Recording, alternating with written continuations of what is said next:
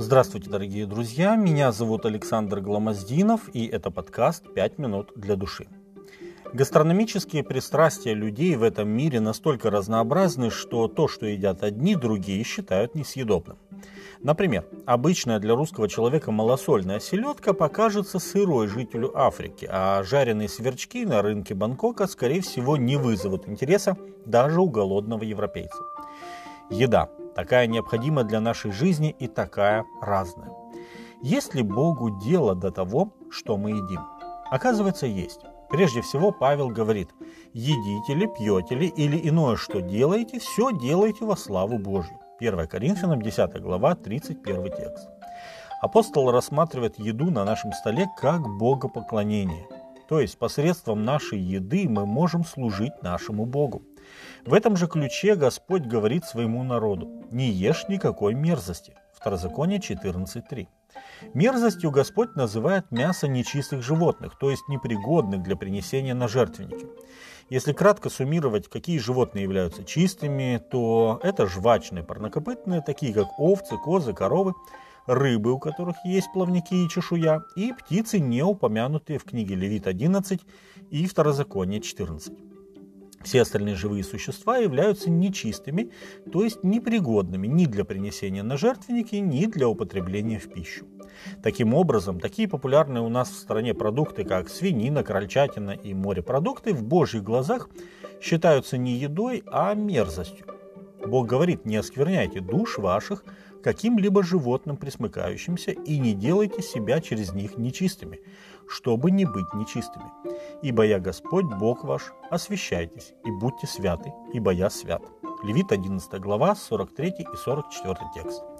Эти же слова позже цитирует Петр, когда призывает верующих проявлять святость во всех поступках. 1 Петра, 1 глава, 15 и 16 текст. Сегодня в христианстве бытует мнение, что запрет вкушать мясо нечистых животных был дан только евреям, и ко времени Нового Завета, то есть после воскресения Иисуса Христа, Бог как бы смягчил требования, разрешив есть все подряд. Но это не так, потому что Новый Завет дает нам как минимум два свидетельства того, что первые христиане строго придерживались этого Божьего закона. Первое свидетельство содержится в Деянии апостолов в 10 главе. Петр, будучи в Иопии, видел в видении как бы полотно, связанное по четырем углам, спускающееся на землю, а в нем всякие нечистые животные. И был к нему голос с неба. «Петр, закали и ешь». На что апостол сказал, «Нет, Господи, я никогда не ел ничего скверного или нечистого». Деяние 10 глава с 11 по 14 текст. Как видим, Петр сопротивляется Божьему повелению есть нечистое. Конечно же, Бог не призывал его начать есть все подряд, он таким образом открыл ему, чтобы он не считал людей, не принадлежащих к еврейскому народу, скверными или нечистыми.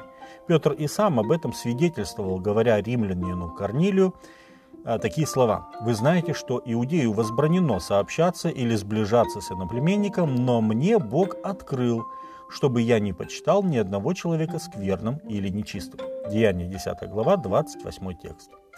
Второе свидетельство, хотя и косвенное, мы находим в решении Первого Иерусалимского собора учеников, касающегося обращенных из язычников. Было предложено не возлагать на них обязанности обрезания, но написать им, чтобы они воздерживались от блуда, от идоложертвенного, удавленины и крови и не делали другим того, чего не хотят себе. Деяние 15 глава, 20 текст.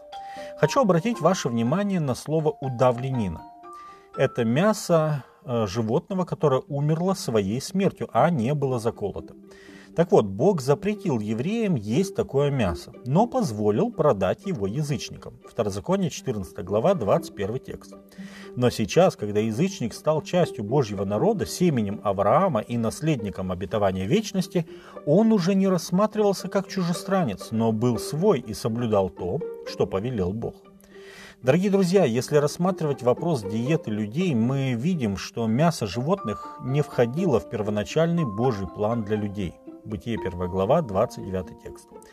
Употребление мяса было позволено людям после потопа в связи с гибелью растительности на земле, а затем во время скинии, как, как часть богопоклонения, указывающая на жертву Иисуса.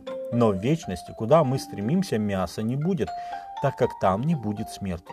Не стоит ли нам уже здесь, на земле, перестать осквернять себя нечистым и стремиться в наших гастрономических предпочтениях приближаться к диете Эдема? С вами были «Пять минут для души» и пастор Александр Гломоздинов.